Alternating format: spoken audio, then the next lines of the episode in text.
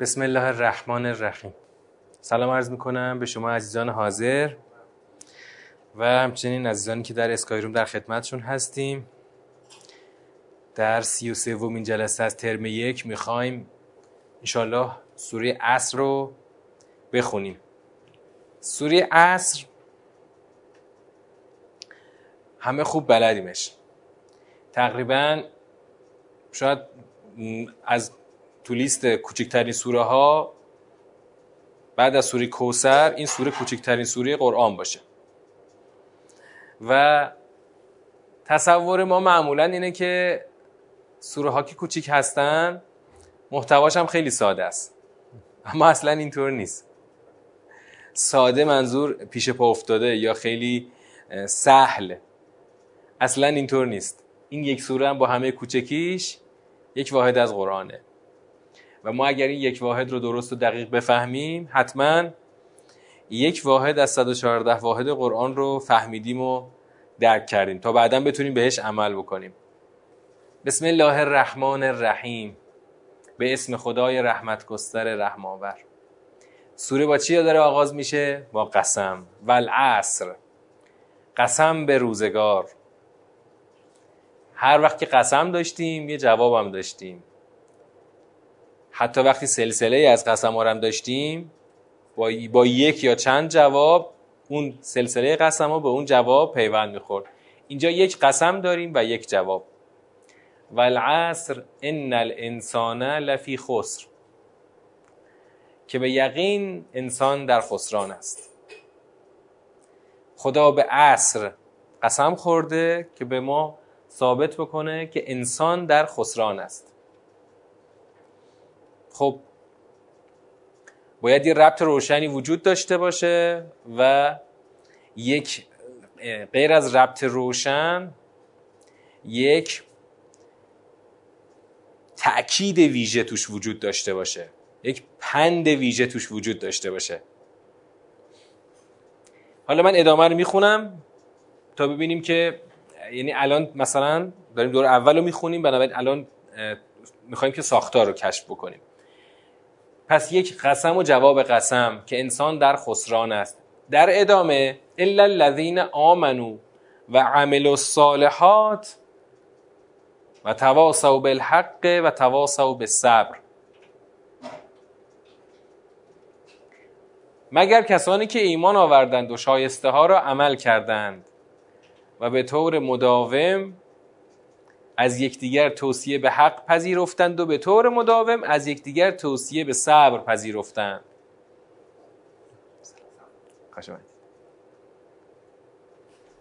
یعنی خدا با الا می‌خواد چیکار بکنه؟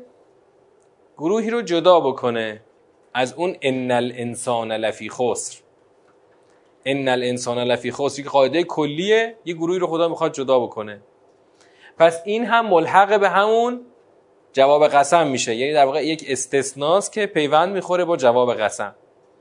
بنابراین از لحاظ ساختاری بسیار ساده و روان یک در واقع ساختار خطی داریم اینجا که تو این نمودار می‌بینید. قسم جواب قسم و استثنایی که پیوند خورده با جواب قسم. درست؟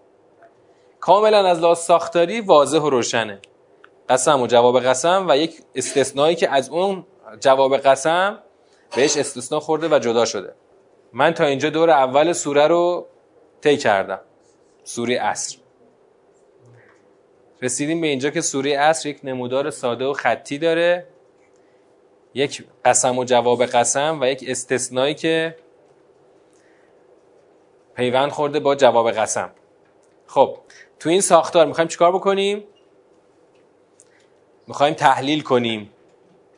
خدا در همین نمودار ساده ما رو می‌خواد از کجا به حرکت در بیاره و به کجا برسونه. تو هر سوره هم داریم همین کارو می‌کنیم. حالا این سوره که یک سوره کوچکی هست اینم هم همینطور. خدا ما رو از کجا به حرکت در میاره و به کجا میرسونه. خب بیایم توجه کنیم به مجموعه قسم و جواب قسم. مجموعه قسم و جواب قسم همیشه چه اول سوره ها اومده که قبلا داشتیم و چه میانه سوره ها خودش سرآغاز کلامه. چون با قسم توجه ها جلب میشه برای اون موضوع مورد نظر. خب الان این پدیده که خدا بهش قسم خورده چیه؟ عصر. عصر رو در فارسی می‌تونیم چی بیان کنیم؟ روزگار زمانه دوران. دوران. خدا داره به عصر و زمانه قسم می‌خوره. به خود این پدیده زمان که داره چه بخواهیم و چه نخواهیم داره میگذره. به این خدا قسم می‌خوره. ما تو حرفهای عادی هیچ وقت به زمان قسم نمی‌خوریم. چرا؟ چون زمان اصلا شاید ما اصلا بهش توجهی نداریم. زمان چون خودش داره میگذره. ما هیچ کاری نکنیم کاری بکنیم. زمان داره میگذره. اما خدا به همین موضوعی که همینطور چه بخواهیم و چه نخواهیم داره میگذره به همین می‌خواد قسم بخوره. قسم به زمانه قسم به روزگار قسم به دوران یا اصلا قسم به خود زمان که انسان دائما در خسران است. یا بهتره بگیم جنس انسان دائما در خسران است. الفلام الانسان الفلام چیه؟ جنس یعنی اصلا موجودی به نام انسان دائما در خسرانه و خسران رو دقیق معنا کنیم خسران یعنی چی؟ تو فارسی ضرر و زیان و خسران همه یکسانه اما تو عربی تفاوتی با هم داره تفاوتش چیه؟ تفاوتش با ضرر چیه؟ بله خسران از اصل سرمایه است. بله. و ضرر از چیه؟ ضرر از مثلا از سود ممکنه بگیم به اون بگیم ضرر. خداوند داره میگه قسم به زمان که دائما این انسان یا این جنس انسان در خسرانه. یعنی ببین وقتی خدا با الفلام جنس یه حکمی رو برای انسان بار می‌کنه این دیگه چیز نداره ها. استثنا بردار نیست اولا. الان درست خدا می‌خواد یه استثنایی بعدش بیاره ولی ابتداعا یک حکم کلی و قطعی درباره تمام افراد انسان خدا داره صادر می‌کنه. انسان دائم در خسران است. لفی خسر. اون لامش هم تأکید مضاعفی داره. قطعا در خسران است. یعنی در درون خسران قرار گرفته. خب چرا خدایا؟ چرا؟ چرا این موجود انسان دائم در خسران باشه؟ تو این انسان رو خودت آفریدی و خودت در بستر زمان آفریدی. چرا قسم به زمان که انسان دائما در خسران است؟ یا بگو قطعا در خسران است. چرا؟ ببینید همه اینا درسته. حرفی شما گفتید حرفی که شما گفتید و شما گفتید همه درسته. اما هر چقدر دلیل ما استناد ما به متن نزدیکتر باشه اون چی میشه؟ قویتر و محکمتر میشه حرف ما مثلا ببین خدا تو این سوره اصلا تطویل و اطاله کلام خدا نداره چرا؟ چون می‌خواد که در کمال در واقع اختصار شما این پیام رو بگیرید خدا میگه قسم به زمان که انسان در خسران است قسم به زمان انسان در خسران است. یعنی خدا انگار از شدت وضوح کلام دیگه هیچ توضیح اضافه خدا نیاورده. ما هم بیایم روی همین تمرکز کنیم. اصلا تو قرآن باید تو تدبر قرآن تو فهم نظاممند قرآن اینو باید خیلی روش تمرین کنیم. این تمرین چجوری به دست میاد؟ یعنی اصلا تمرین رو چجوری انجام بدیم؟ چجوری به این قوه برسیم؟ همین که سعی کنیم از متن دور نشیم. هر چقدر به متن بیشتر وفادار باشیم آورده ما دقیقتر نزدیکتر و اون به هدف بیشتر برخورد می‌کنه. خب الان ببین خدا به, قز... به زمان قسم خورد که بگه انسان در خسران است. یعنی حرف اتفاق خیلی خیلی واضحه. چرا قسم به زمان که انسان در خسران است؟ چون زمان بزرگترین سرمایه است اصلی ترین سرمایه است. اصلا در واقع تمام نعمت ها و سایر سرمایه ها رو بستر زمان تعریف میشه. شما اصل سرمایه یعنی اون بستر اصلی زمانه. نمی‌دونم تو دبیرستان شما فیزیک رو چجوری خوندید؟ ما که چون همش سرمون تو فیزیک و اینا بود خیلی رو موضوع زمان ما همیشه تمرکز ویژه داشتیم. چون همیشه یه نوار یه نمودار همیشگی داشتیم نمودار تی که زمان بود. یعنی همه پدیده ها روی این نمودار زمان باید تحلیل می‌شد. حالا اون که دنیای فیزیک. اما ببینیم خودمون چی؟ ما هم دقیقا همش رو روی نوار زمان داریم حرکت می‌کنیم. حرکتی قهری چه بخوایم چه نخوایم. بنابراین این زمان که همون در به نسبت ما انسان ها میشه چی؟ به زمان به نسبت ما آدما میشه چی؟ میشه عمر. میشه عمر. زمان به نسبت ما آدما میشه عمر. عمر اصلی ترین سرمایه ماست. از روزی که قدم به این دنیای فانی گذاشتیم تا روزی که از این دنیای فانی خواهیم رفت. یک نوار زمان کاملا مشخص کاملا معین. البته اون بحث عجل معین و از عجل مسما دو تو داشتیم تو سوره دیگه. ولی بالاخره ما و مهم اینه که ما هم نمی‌دونیم چقدره. مهم اینه که یک محدوده مشخصی از زمان در اختیار ماست. ما هم نمی‌دونیم چقدره. چه بخواهیم و چه نخواهیم هر یک ثانیه که داره میگذره یه ثانیه ازش کم میشه. هر نفس که می‌کشیم و یعنی هر دم و بازدمی یه, یه نفس از کل نفس های ما داره کم میشه. برو جلوتر. هر یک ساعت که میگذره یه ساعت کم میشه. هر یه روز که میگذره یه روز کم میشه. هر یه هفته هر یه سال. هر یک سال هم که میگذره یه سال از کلش داره کم میشه. پس ما داریم ضرر می‌کنیم دیگه. چون در هر روزی که مثلا برای خودمون خیلی رایت شده دیگه الان بزرگا و پیران برای خودشون تولد می‌گیرن. من واقعا نمی‌تونم اینو بپذیرم. چون وقتی که اون سر سال می‌رسه شما دقیقا یه شماره به شماره عمرت اضافه میشه. این اصلا چی نداره؟ شادی نداره که. اصلا شادی نداره چون کلش یه عدد محدوده قطعا محدوده. بیدین ترین و کافر ترین آدم هم شک ندارن که محدوده. و هر سر سال تولد که مثلا روز چند چند چند که می‌رسه یه شماره به اون شماره های عمرت اضافه میشه. در اصل سرمایت داره میره. اصلا خوشی نداره به نظرم. منظور از نظر اصل سرمایه فعلا. بذارید به استثنا که رسیدیم اون رو خدا خودش جدا می‌کنه. اما از نظر اصل سرمایه صرف گذران زمان و سپری شدن این دوران این چیه؟ این از دست رفتن اصل سرمایه است. برای همین خدا با اطمینان داره به ما میگه ان الانسان لفی خسر. آقا اصلا جنس انسان در خسران. در, در خسران فرو رفته. حالا حالا خدا می‌خواد یه گروهی رو جدا کنه. از قاعده کلی خسران. الا الذین آمنو مگر مؤمنان. و عمل و صالحات ایمان تنها نه. ایمان آنان که ایمان آوردن ایمانشان را با عمل صالح چیکار کردن؟ تثبیت کردن و تضمین کردن. یه کار دیگه هم دو تا کار دیگه هم می‌خواد بگه. یعنی در واقع چهار تا چیز خدا داره رو همدیگه پیوند میده. یه ترکیب چهارتایی درست می‌کنه. آدم هایی که واجد این ترکیب چهارتایی باشن از قاعده کلی می‌خواد جدا بکنه. پس الا الذین آمنو عمل و صالحات سومی تواصوا بالحق چهارمی تواصوا بالصبر و و و.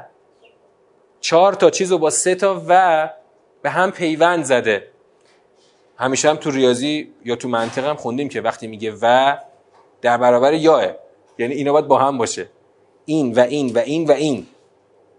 مگر کسانی که این چهار صفت را با هم داشته باشند تا بتونن از قاعده کلی خسران خودشون رو دور کنن و فاصله بدن. اولیش که ایمانه. ایمان که دیگه بستر اصلی است. یعنی غیر مؤمن که اصلا سالب انتفاع موضوعه. غیر مؤمنان اصلا قطعا همیشه در خسرانن. هر قیدی که اضافه میشه دقت می‌کنید از لحاظ منطقی هر قیدی رو شما اضافه بکنید از اون دایره استثناء چی میشه؟ کمتر میشه دیگه. مثلا هرچی مثل این میمونه که شما هی شروط متعدد به یه چیزی اضافه بکنید. حالا خدا با هر واوی که اینجا اضافه می‌کنه چیکار می‌کنه؟ خود به خود یه گروهی کم میشن. اول آمنو پس کلا غیر مؤمنان رو بریز دور. غیر مؤمنان قطعا نمی‌تونن در دایره خروج از دایره خسران باشن. اما عمل و صالحات. مؤمنانی که اهل عمل صالح باشن. آقا اهل عمل صالح ما بسیاری داریم که ایمان شناسنامه ای دارن اهل عمل نیستن. حالا عمل بعضی میگن این عمل که خدا روش انگوش می‌ذاره این چیه؟ خب عمل همه عمل هایی که تو تک تک سوره داری یه قسمت چه برای ما میگه؟ تو سوره های سخت می‌رسیم به عمل های سخت مثل جهاد مثل سوره صف که دیشب شروع کردیم.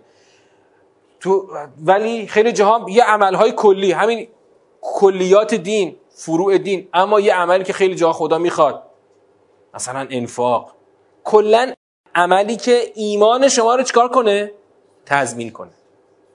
و از اون طرفش هم هست. بدون عمل ایمان چی نمیشه؟ اثبات نمیشه. اثبات ایمان به عمله.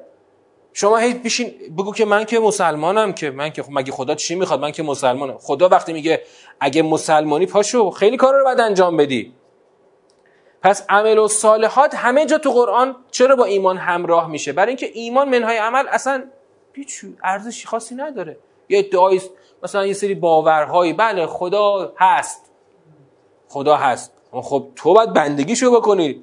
اون بندگی که این همه تو سورهای مختلف خدا روش تاکید داره این همون عمل و صالحات شایسته ها را عمل کنن. بله اون که اون که اتفاقا نمیشه و مخصوصا در دنیای امروز داره روش تاکید میشه دین انسانیت. عملی منتها دیگه خود به خود اون عملا بسیار محدوده. محدود میشه به این سری کلیاتی که هیچی از توش در نمیاد. اما بیایم قید سوم. و تواسو بالحق. تواسو بالحق. قید سوم. نه فقط اهل ایمان و عمل صالح باشی باید تواسی به حق داشته باشی. هست. اما در یک گونه خاص که الان می‌خوایم ببینیم اینو بش کافیمش خود تواسی رو باید بازش کنیم. تواسی البته من الان دارم مصدریش میگم. وقتی خدا میگه تواسو مصدرش میشه تواسی خب تواسی باب چیه؟ تفاعله. فرقش چیه با مفاعله؟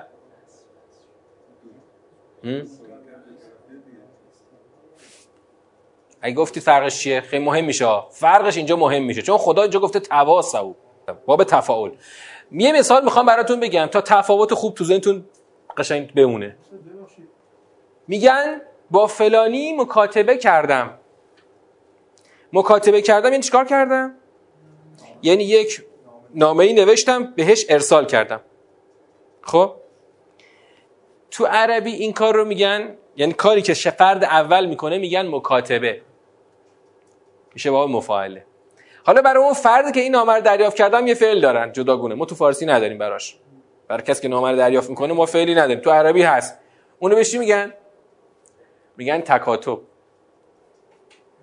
تکاتب یعنی نامه‌ای که دیگری برات نوشته تو دریافتش بکنی.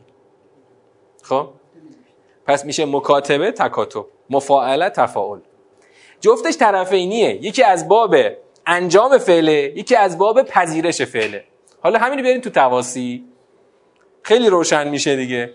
وقتی اینو بیاری تو تواسی یعنی توصیه‌ای که دیگری به او کرده او میپذیره. این میشه تواسی. دیگری به او توصیه کرده او میپذیره. پس دیگری باید چی؟ پس هر در هر تواسی باید یک کسی باشه که چیکار بکنه؟ مواسات بکنه. تا من تواسی بکنم. او باید توصیه بکنه تا من بپذیرم. این میشه تواسی. پس وقتی خدا میگه تواسا و بالحق حتما باید یه دی مواسات بالحق بکنن تا اون طرف که مثلا الان این جنس انسان باشه توصیه به حق رو بپذیره. عین همین تو تواسا و به صبرم هست. یعنی توصیه به صبر را بپذیرند. توصیه به حق و توصیه به صبر را بپذیرن. قید سوم و چهارم. حالا خدا با این قید می‌خواد چیکار بکنه و چی رو اضافه بکنه؟ یعنی چه دایره ای رو می‌خواد خدا تنگی تر بکنه؟ مگه این دو قید چقدر مهم بوده که خدا به اصل ایمان و عمل صالح اضافه کرده؟ تواسی به حق و تواسی به صبر. خب یه بررسی کنیم ببینیم این دوتا نقشش چیه. یعنی پس معناش چی شد اولا؟ معناش این شد که من روحیه پذیرش داشته باشم. روحیه پذیرش توصیه دیگران در حق مداری و توصیه دیگران در صبر.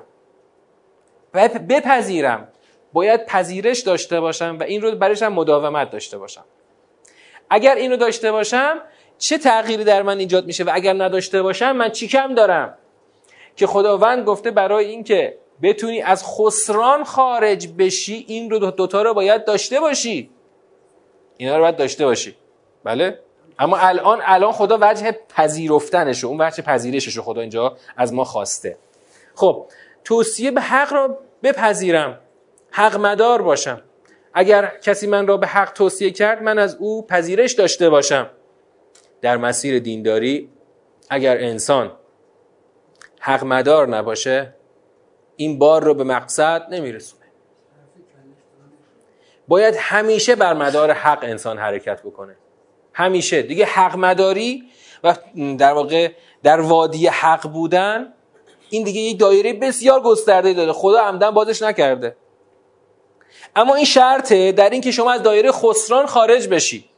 چون باید همیشه طالب حق باشی. اول میگم حق مداری بعدش میگم حق طلب باشی. همیشه حق طلب باشی. همیشه جویای حق باشی.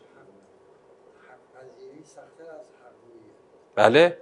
حتما سخت داره چون پذیرشش لازمش اینه که شما در خودت زمینش رو ایجاد کرده باشی. باید حق طلب و حق جو باشی و این پذیرش رو دائم در خودت داشته باشی. اگر انسان حق طلب باشه می‌تونه اون بار ایمان و عمل صالح رو به طور مداوم تا پایان اون با خودش داشته باشه که, که از دایره خسران خارج بشه. وگرنه از دایره خسران خارج نمیشه. صبر رو چه نقش صبر رو بررسی کنیم که چه نقشی داره. در مسیر ایمان و عمل صالح صبر یک عامل زیرساختیه. یه عامل حیاتی و بنیادیه. چرا؟ در همه انواع صبرش. ببین مثلا داریم که تو بیان روایت که سه جور صبر داریم. صبر طاعت و معصیت و مصیبت. این صبر ما معمولا فقط اون صبر مصیبت رو خیلی می‌فهمیم. صبر بر طاعت و بر معصیت رو نمی‌تونیم بفهمیم. چرا؟ چون که وقتی که حتی اگر در وادی ایمان و عمل صالح باشیم وقتی که اینها به ما حجوم بیاره اون امیال به ما حجوم بیاره خیلی وقتا نداشتن صبر ما رو قشنگ سوق میده و حل میده. ها؟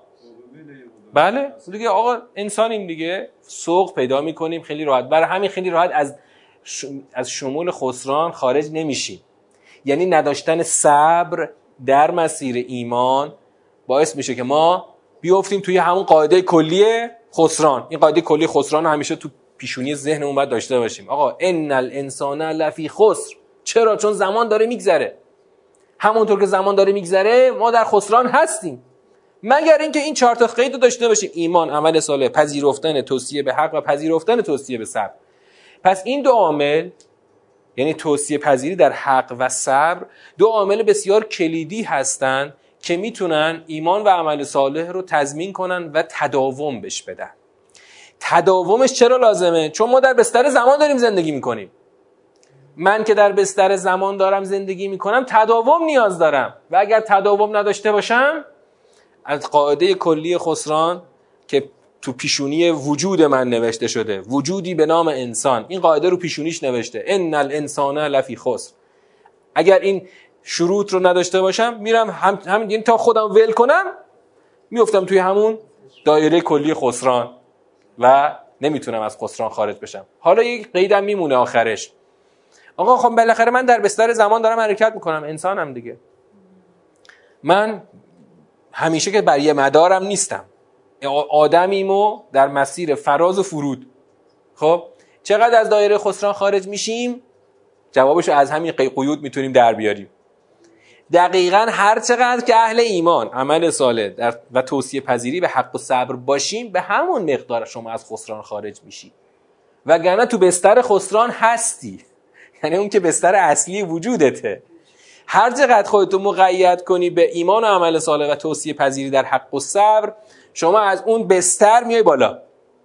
حالا بعضیا حالا بعضیا که قدرت پرواز دائم دارن از اون بستر همیشه پرواز کردن و بلند شدن و هیچ وقت بر نمیگردن تا اون پروازشون رو متصل می‌کنن به زندگی جاویدشون.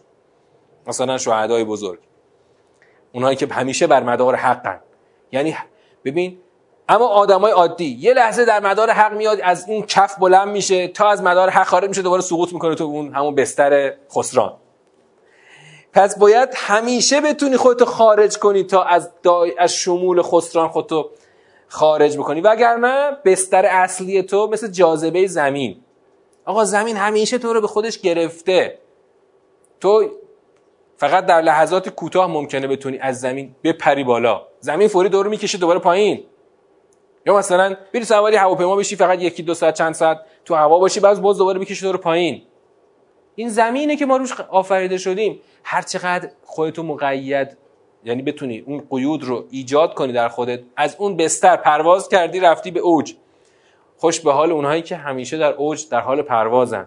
مثالش رو سوره تینم داشتیم که که انسان همیشه چیه؟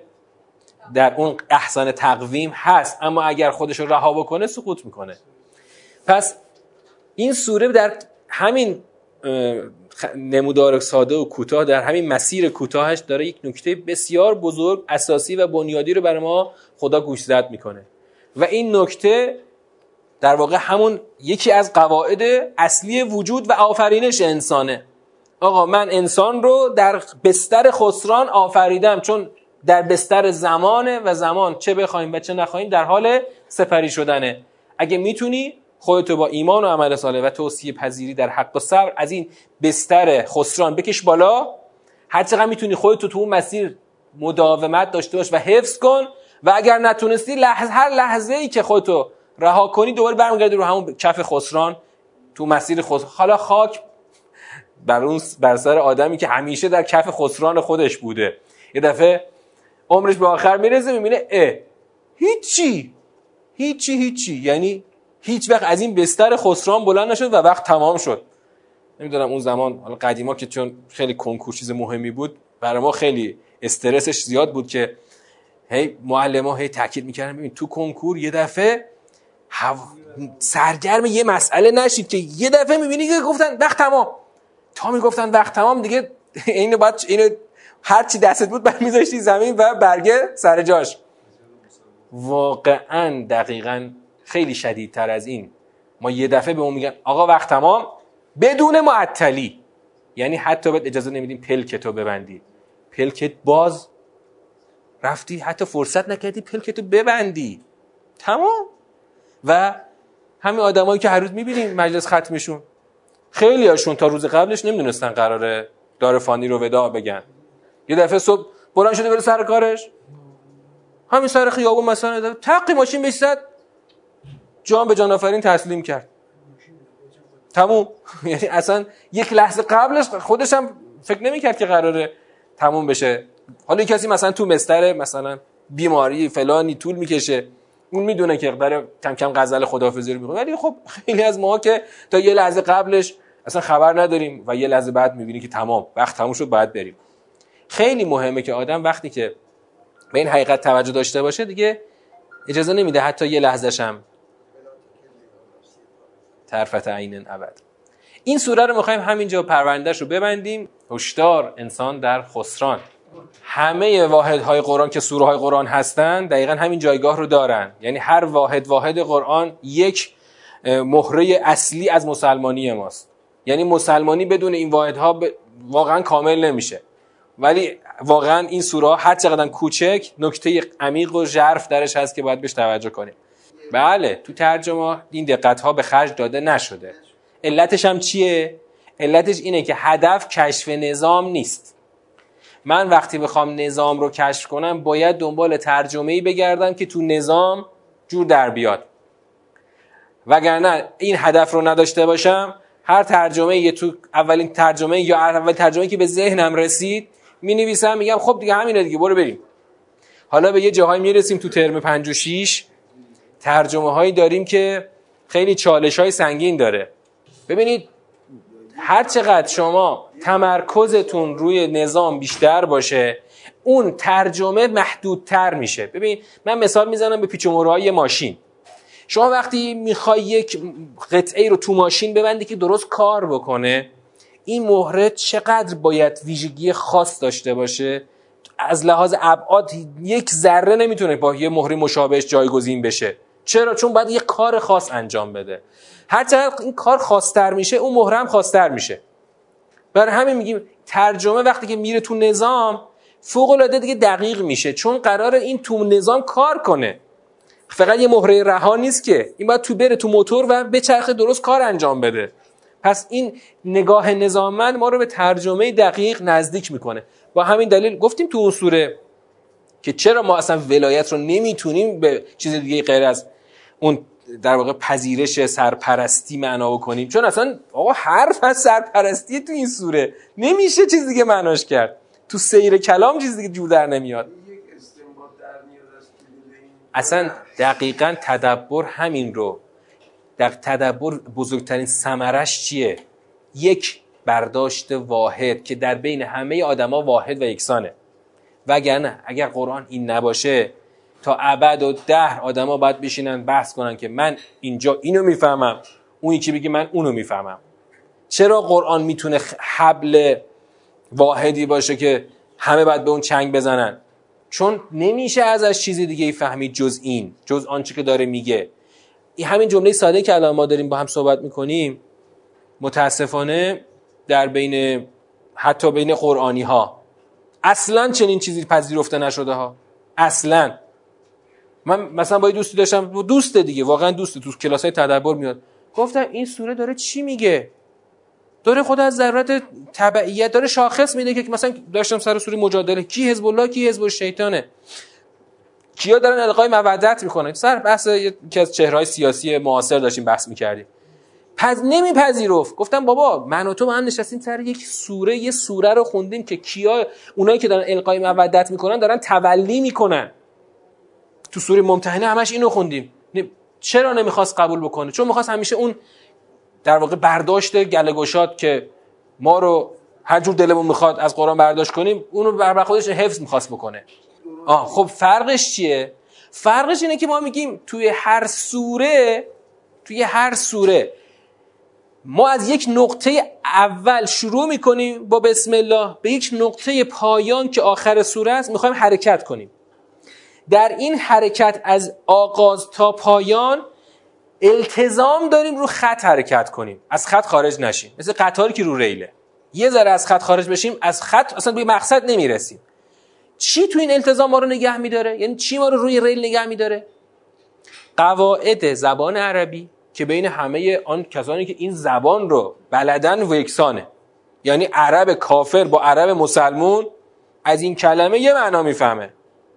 همونطور که تو فارسی شما با یه کافر هم صحبت کنی از کلمات که برداشت متفاوت نداری که. از جملات از مقاصد می‌تونید اون وقت دیگه چی؟ و دیگه چی؟ دومی چیه؟ که همیشه روش تاکید می‌کنیم؟ فهم انسانی. فهم انسانی تو زبان مثلا منطق میگن آقا جان. منطق این قاعده رو داره تو هر دینی می‌خوای داشته باش. الف و ب رو با هم جمع بزنی میشه جیم. توی ریاضی میگن دو تا میشه چهار تا. می‌خوای مسلمان باش می‌خوای کافر باش. منطق بین انسان ها مشترکه. و همین منطق مشترکه که آدم باعث میشه آدما بتونن با هم حرف بزنن.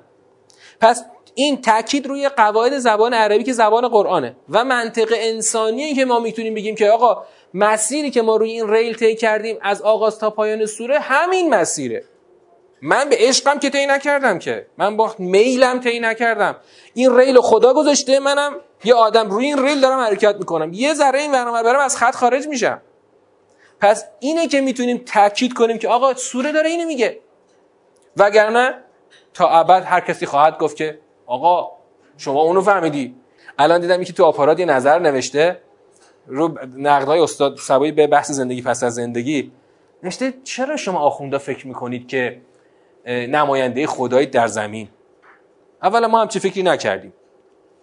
ما هیچ وقت نگفتیم ما نماینده خدا در زمین هستیم. گفته ادامهش نشه چرا شما فکر کنید چرا با اطمینان میگید که خدا اینطوری گفته؟ تو دنبالش نمیشه تو از رموز قرآن سر در میاری؟ تو از رموز قرآن سر در میاری؟ یعنی اولا قرآن رو رمز فرض کرده. و تو هم که نمی‌تونی ادعا کنی من از رمز سر در میارم. پس تو داری دروغ میگی. باز تو همین استدلالش هم داره یه استدلال منطقی میچینه ها. قرآن رو رمز فرض کرده تو که از رمز سر در نمیاری پس تو از قرآن چیز سر در نمیاری پس حرف نزن. خب؟ من میگم کی گفته قرآن رمزه؟ قرآن کلام خداست. تو سوره علق همون اولین آیاتی که بر پیامبر اکرم خدا چی میگه؟ بابا علم الانسان ما لم یعلم. حروف مقطعه جزء اصل سیر نیستن. اصل سیر سیر کلام. چرا؟ چون حروفی است که برای منی که حتی عربی بلد باشم مفهوم نیست. حالا خدا به چه غرضی گذاشته؟ رمزی بین پیغمبرش با خودش. چنین روایاتی یا سنداشون ضعیفه یا برداشت برداشت اشتباهی من من اما اما من یه روایت محکم میارم هیچ کی نمی‌تونه روش حرف بزنه. بله. من اما من حتی با همون مبنا حتی با اون مبنا. من رو مبنا خدشه نمی‌کنم که که اصلا اصل قرآنه. اما با همون مبنا. بزرگترین روایت متواتر بین شیعه و سنی. روایت کیه؟ چیه؟ روایت پیغمبر اکرم در روز قدیره. درست یه جمله قبل از اون جمله معروف که فقط اون یه جمله معروف شما بلدیم دیگه. بقیش اصلا بلد نیستیم. از, از کل خطبه قدیر که یک فصل مفصله یه ساعت سخنرانیه. فقط من کنت مولا فاز علی و مولا بلدیم. درست پاراگراف قبل از همین چی گفته پیغمبر اکرم؟ چی گفته؟ معاشر الناس. تدبر القرآن و فهم آیاته. در قرآن تدبر کنید آیاتشو بفهمید. تازه خود خدا هم در قرآن همینطوری میگه. خود هم در قرآن بابا من قرآن رو فرستادم تا اول تو آیه 29 سوره ساد چی میگه؟ خدا چی میگه؟ کتابون انزلناه الیک مبارکون لیدبروا آیاته و لیتذکر اولو الالباب. ما کتابی را فرستادیم که در آیاتش تدبر کنید اما اما اهل ت... اهل لب اولو الالباب ازش تذکر میپذیرن. حالا بیام سر سوال شما. فرق تدبر با تفسیر چیه؟ تدبر فهم مسیر سوره است فهم نظام سوره است. تدبر همان فهمی است که هر انسانی با هر تفکری با هر دینی می‌تونه از این سوره داشته باشه. اما تفسیر در معنای امروز البته نه در عصر نزول. در معنای امروز تفسیر یعنی چی؟ تفسیر برداشت های اجتهادی ماست از قرآن که برای ما چی رو برمغان میاره؟ اون آین نامه هایی که باید از قرآن استخراج بشه برای همین باید تفسیر مبتنی باشه بر چی؟ مبتنی باشه بر تمام اون ارکان معرفت دینی که البته ما چهارمی رو روش تاکید نمی کنیم اون ستای اصلی. قرآن به اضافه عقل به اضافه سیره و سنت معصوم. خب؟ این میشه تفسیر. آقا مثلا سوره نور خدا داره فرایند افاف و حجاب رو در جامعه می‌خواد جا بندازه. خدا می‌خواد بهتر بگیم فرهنگ افاف رو جا بندازه در جامعه. تو فرایند فرهنگ افاف چند فصل اصلی داره. خود سوره که سه فصل داره اما پنج پنج رکن اصلی داره که اگر یه روزی عمری باشه بهش می‌رسی. یکی از اونا چیه؟ اجرای حدود در جامعه. تو بخش اجرای حدود که همون اول سوره هست مثلا میگه که زناکار باید انقدر شلاق بخوره. خب؟ اونجا فصل اجرای حدود اون مقدارش که در راستای اجرای فرهنگ افاف لازمه گفته میشه بقیهش رو دیگه خدا نگفته چون می‌خواد اصل فرایند تثبیت فرهنگ افاف رو جا بندازه. بقیهش کجاست؟ بقیهش میشه تفسیر. با این معنایی که ما از تفسیر گفتیم کل مسیر اجتهاد دینی هم از فقه و همه لوازمش و بندوبیلش میشه چی؟ میشه تفسیر. تفسیر میشه. اما البته امروز خیلی محدودتر به تفسیر نگاه شده. یعنی مثلا امروز ما فقهمون کاری با تفسیر نداره. تفسیرمون کاری با فقهمون نداره. مثلا فقها میگن ما صرفا از مثلا اون ادله شرعی و اصول عملیه و اینا مثلا این فتوا رو استخراج کردیم. خیلی کاری با اون نظام قرآن نداریم. اما ما میگیم انشاءالله در آینده که خواهد آمد کل برداشت ما از دین اولا مبتنی بر نظام قرآن باید باشه و خواهد شد. یعنی اول فقیه یا مجتهد یا مفسر که همش یک عنوان باید باشه از قرآن نظام رو فهمیده حالا بعد از فهم نظام قرآن باید بیاد با تکیه بر قوه اجتهاد که بر رکن عقل و بر بستر وحیه بتونه حکم دین رو استخراج بکنه. ما هنوز به اون افق نرسیدیم. نرسیدیم و برای همین هم خیلی اوضاعمون تو مسائل دینیمون بلبشوه دیگه. اولا ما داریم دقیقا رو مداری حرکت می‌کنیم که معتقدیم بیان دین رو این مداره. یعنی پیغمبری از آسمان آمده یه کلامی رو از خدای خودش گرفته به ما آدما رسونده. خب؟ این کلام 600 صفحه هست که بنیاد دینه. گام به گام میریم جلو. این کتاب 600 صفحه ای رو ما میگیم بنیاد اسلام در این کتاب خداست که خدا واو به واوش حرف به حرفش کلام خداست. خدا اولش هم که میگه اولین یعنی منظور سوره علقش گفته که من اینا رو می‌خوام بگم برای چی؟ برای آموزگاری شما آدمایی که خودم آفریدمتون ولی نیاز دارید به آموزگاری من. خب؟ اینا دقیقا شاکله و شالوده دینه قانون اساسی دینه. قانون اساسی دین در بین ما الان محجوره. ما کاری با قانون اساسی نداریم. چرا؟ چون اصلا قانونی عمل نمی کنیم اساسی عمل نمی کنیم ما بر اساس فرهنگ مسلمانی عمل می کنیم نه بر اساس قانون اساسی مسلمانی. فرهنگ مسلمانی به شما میگه که دهه محرم باید عزاداری کنی. ولو اینکه هنوز درک از امام حسین نداری. اشکال نداره. عزاداری تو بکن. ان از همون مجلس امام حسین میری یه وعظ خطابه از خطیب میشنوی. میای در مسیر اسلام قرار می‌گیری. ولی ما فرایند مسلمانیمون عمدتا بر پایه چیه؟ فرهنگ مسلمانی تا قانون اساسی مسلمانی. تو فرهنگ مسلمانی مثلا دوست داری بشنوی؟ قال صادق. اما وقتی قانون اساسی رو نمی‌دونی نمی‌دونی این به کدوم بنده قانون اساسی بنده. این به کدوم اصلش بنده. مثلا طرف میره حقوق می‌خونه که فقط چی رو یاد بگیره؟ که فقط یاد بگیره. آقا این مسئله که در بیرون اتفاق افتاده مثلا کیفری حقوقی این بنده به کدوم بنده قانونه که فردا بتونه به عنوان یه وکیل پیش قاضی بر با استناد به بندهای قانونی مثلا حقی رو به یه حقدار برسونه. ما طرف بیکار علافه میره چهار سال حقوق می‌خونه ها؟ تازه حقوق چهار سال بخونه تا هیچ نیستن باید بره کلی کار کنه تا بشه وکیل. آقا اون وقت ما میگیم تو دین که همه یعنی تعریف انسان رو خدا اینجا مشخص می‌کنه. ما به این قانون اساسی نیاز چندانی نداریم. نیاز چندانی احساس نمی کنیم همونی که گفتیم تو سوره علق متاسفانه ما احساس استغنا داریم.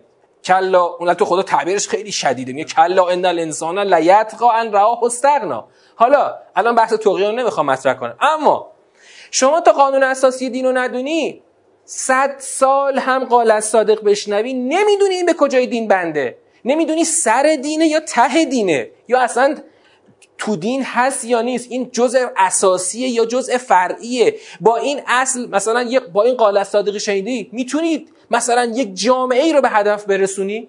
شما اگه قایتت رسیدن به آرمان جهانی خدا که سوره حدید انشاءالله بهش می‌رسیم. که چیه؟ لیقوم الناس بالقسط. میگه ما پیغمبر فرستادیم تا مردم قیام کنن برای اقامه قسط. اگه آرمانت اقامه قسط باشه این اقامه قسط با حلوا حلوا کردن که نمیشه. هدف می‌خواد برنامه می‌خواد قانون می‌خواد و مهمتر از همه چی می‌خواد. البته مهمتر از برای اون کسانی که توی این مسیر بخوان کار اساسی انجام استراتژی می‌خواد. استراتژیک. بهش میگن راهبرد. شما بدون راهبرد دین کدوم عدالت رو و چجوری می‌خوای بری بهش برسی؟ قال صادقی که مبتنی بر قانون اساسی نباشه شما رو به اون هدف نمیرسونه. چرا؟ چون معلق رو هواست. حالا من می‌دونم شما چی میگی. میشه شما میگید اول گفتین چرا نمک نداره؟ نمک نداره. آقا ما هنوز آش نپختیم که دوش نمک بزنیم که. آش ما وقتی پخته میشه آش ما وقتی پخته میشه که من یه درک اقلا که پیغمبر اکرم میگه بابا اقلا از این 600 صفحه تو که نمی‌تونی بیای کلش رو یاد بگیری. اقلا بیا این پنجوز آخرش یاد بگیر. این پنجوز آخرش اقلا یه درک نصف نیمه ای از نظام دین به دست بیار. یه آشی بار بذار. بعد بیا ببین فلفلش کمه نمکش کمه چیش کمه. اون وقت همون حرفایی که من لابلای حرفا استناد می‌کنم به فلان عمل یا فلان قول معصوم برای چی دارم استناد می‌کنم؟ برای اینکه اون تو اون سوره مثلا به یه جایی رسیدم. الان مثلا به یک شاکله رسیدم. مثلا سوره 8 سوره ممتحنه. این سوره هایی که می‌بینی یه بحث خیلی جدی مطرح شده. اون جایی که می‌بینی رسیدی به یک نقطه که حالا مثلا یک, یک واحد رو دریافت کردی. اونجا میگم خب ببین یادت تو تاریخ نوشته شده پیغمبر اکرم چجوری رفتار کرد؟ اون ناظر به این بخش سوره است. اون وقت اونجا وقتی من بگم اگر خود پیغمبر چنین گفت یا حضرت علی چنین گفت معلومه داره حضرت کجا رو هدف گیری می‌کنه. چون یعنی یک شاکله شکل گرفته. اما تا اون شاکله شکل نگرفته باشه من به یه بسم الله بیام بگم که مثلا در فضیلت قرائت این سوره گفته شده اگر اینو بخونی صاف میری تو بهشت. یعنی الان این آش یه کمبودی داره. باور رایج همین اتفاقا. این آش یه کمبودی داره. اون نو خودش میشه روایت اهل خب این تصور غلطه. این تصور غلطه. چرا؟ آش دین خود قرآنه. خب؟ اتفاقا روایت روایت نمکش هم نیست. بلکه روایت چیشه؟ روایت نمکش نیست. این آش کامله. روایت نحوه توضیع این آش در جامعه است. شما الان یه به اندازه یک هیئت ده تا دیگه آش بپز اما نمی‌دونی که قراره به کی بدی چجوری بخورن چجوری توضیح کنی این آش تو باید ضایع کنی. مثلا آخرش مثل این 40 دیدی؟ بعضی هیئتا نمی‌دونن غذاشون رو چیکار کنن. به زور بهت میدن ببن بعد می‌بینی ملت هم دو, دو قدم جلوتر انداختن سله آشغال خب این آش تو پخت ضایع کردی. اولا اشکالی که مطرح کردی تمام بحث‌های مبنایی که ما تو جلسه اول این ترم گفتیم رو تقریبا لحاظ نکردید. چرا؟ چون ما تو جلسه اول و البته بازم دسته گریخته تو جلسات دیگه هم اشاره کردیم که چرا قرآن باید بدون روایت خونده بشه. به خاطر اینکه قرآن معجزه دینه. به خاطر اینکه معجزه نباید در فهمیده شدن بنده به چیز دیگری باشد. ما اگر ما اگر به همین استدلال ساده توجه کنیم خیلی از مشکلات خیلی از ابهامات حل میشه. آقا اول از همه اون روزی که از مادر به دنیا آمدیم یک انسان بودیم منهای هیچ دینی. اون روزی که به بلوغ بهتر بگم اون روزی که به بلوغ عقلی رسیدیم چون حالا کودکی رو کار نداریم. اون روزی که به بلوغ عقلی رسیدیم یک انسان بودیم. بعد به ما گفتن تو مسلمانی تو این هستی تو شیعه دوازده امامی هستی. هیچ وقت از خودمون پرسیدیم چرا؟ از کدوم مسیر؟ به چه دلیل؟ قرآن قرآن به شما نمیگه همینطوری بیا تو شیعه دوازده امامی بشو. قرآن میگه تو انسان هستی. انسان من من خدای تو هم دارم با تو صحبت می‌کنم. اقرا بسم ربک الذی خلق. خلق الانسان من علق. اقرا و ربک الاکرم الذی علم بالقلم. علم الانسان ما لم یعلم. خدا اونجا خودش رو به عنوان یک به عنوان آفریننده آموزگار معرفی کرده. گوش بده می‌خوام برات حرف بزنم. چیزایی رو که نمی‌دونی من باید یاد بدم. تو قرآن گام به گام مسلمانی تو قله مسلمانی در یه فرایند دقیق انسانی چیده شده. حالا آقا ما بر اساس اون قلبه دین رایج نمی‌خوایم این مسیر رو طی کنیم. البته آزادیم که این مسیر رو طی نکنیم. ما البته آزادیم که قله دماوند رو فکر کنیم که می‌تونیم بریم یه دفعه پامون بزنیم رو قله دماوند. نه آقا جان قله دماوند رو باید طبق اصول طی کنی بری بهش برسی. وگرنه هرگز به قله دماوند نمی‌رسی. شما میگی میشه؟ باشه. ادعا رو می‌خوای ثابت کنی؟ شما می‌خوای بگی بدون قرآن میشه مسلمان واقعی بود؟ باشه بشه.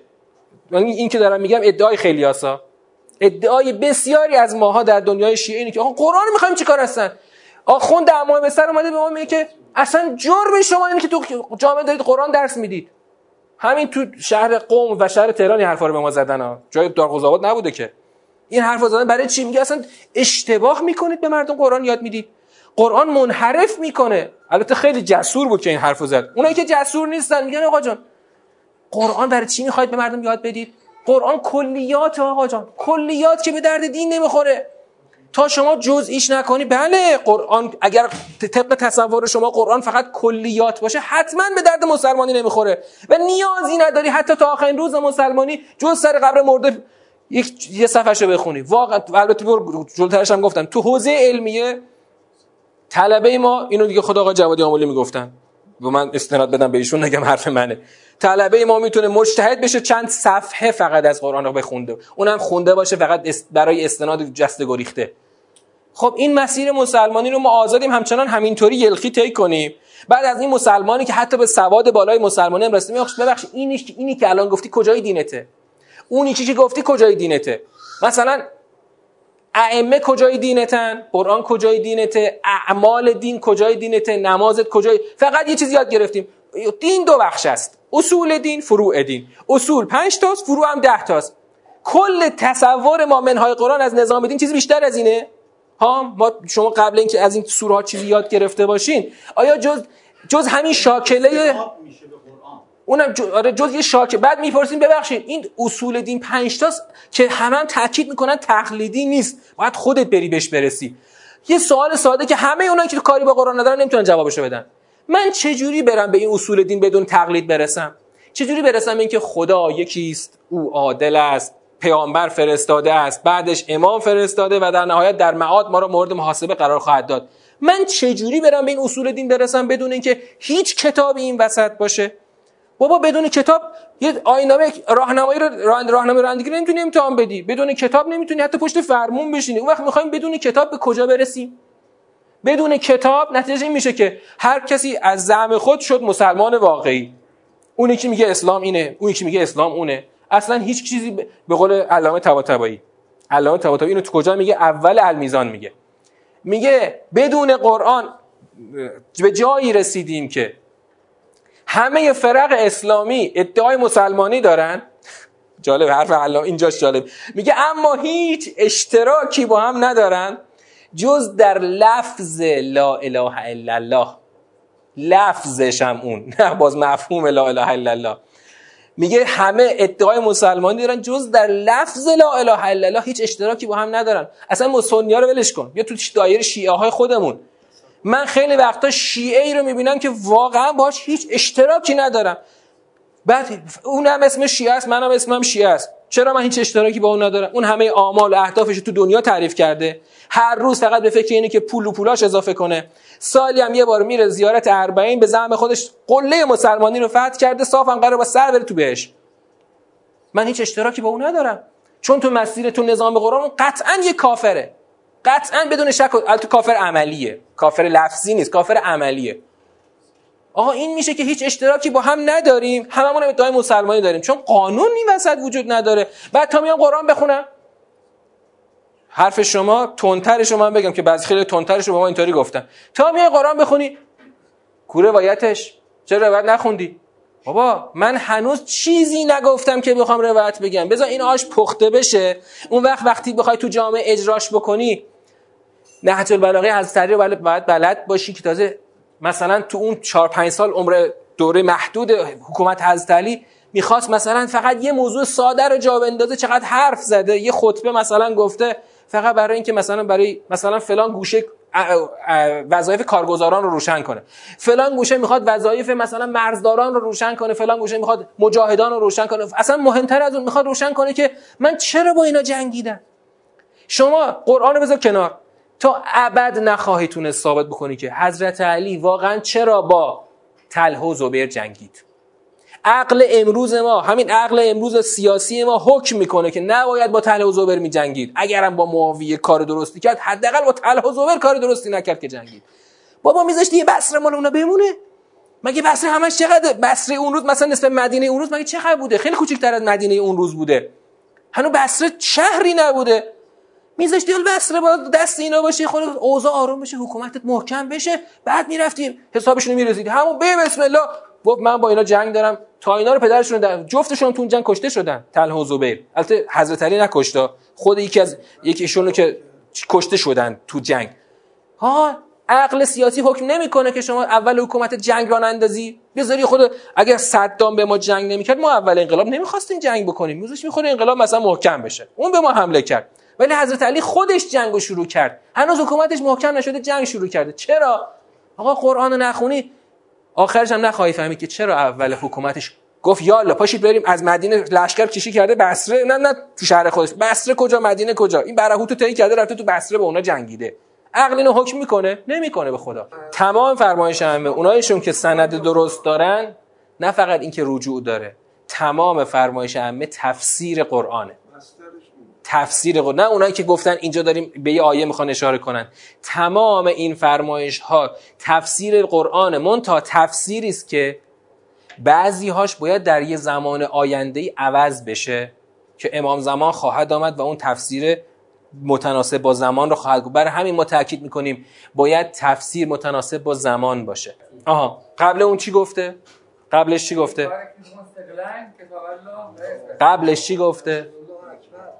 قبلش گفته مردم اگر این قرآن رو نخونید و نفهمید تو خود خطبه قدیر مفصل حضرت چیکار می‌کنه؟ توتهگران رو رسوا می‌کنه. چرا توتهگران توته کرده بودن که در همون زمان حیات پیامبر کلک حکومتش رو بکنن؟ نتونستن بعد از حیات پیامبر حکومتش رو از دست حضرت علی در آوردن قصد کردن. حضرت امام حضرت زهرا هم دقیقا بهشون گفت گفت شما قرآن نخوندید. قرآن رو تدبر نکردید. خطبه فدکی حضرت زهرا چی میگه؟ میگه خود در قرآن تدبر نکردید که چشم بستید به قصد خلافت. یعنی اگر تو قرآن رو درست تدبر کنی نمیای قصد خلافت رو بهش رضایت بدی. مگه اونجا حضرت زهرا استناد کرده به اینکه شما علی رو گوش نکردید؟ نه. میگه به قصد حکومت علی تن دادید چون قرآن رو تدبر نکردید. حالا اگر خواستید یه روزی من اون فرمایش خطبه قدیر رو موشکافی می‌کنم باز می‌کنم وجه استنادیش رو بررسی می‌کنیم. استنادیش نه فقط بخوایم خطبه بخونیم. استنادش رو میگیم که خود پیغمبر اکرم داره به چی استناد می‌کنه؟ جوری استناد می‌کنه؟ نقش نسبت قرآن و اهل بیت چی میشه؟ نسبت قرآن و اهل بیت در اون تصور ساده ما دوبال یه پرنده است. خب؟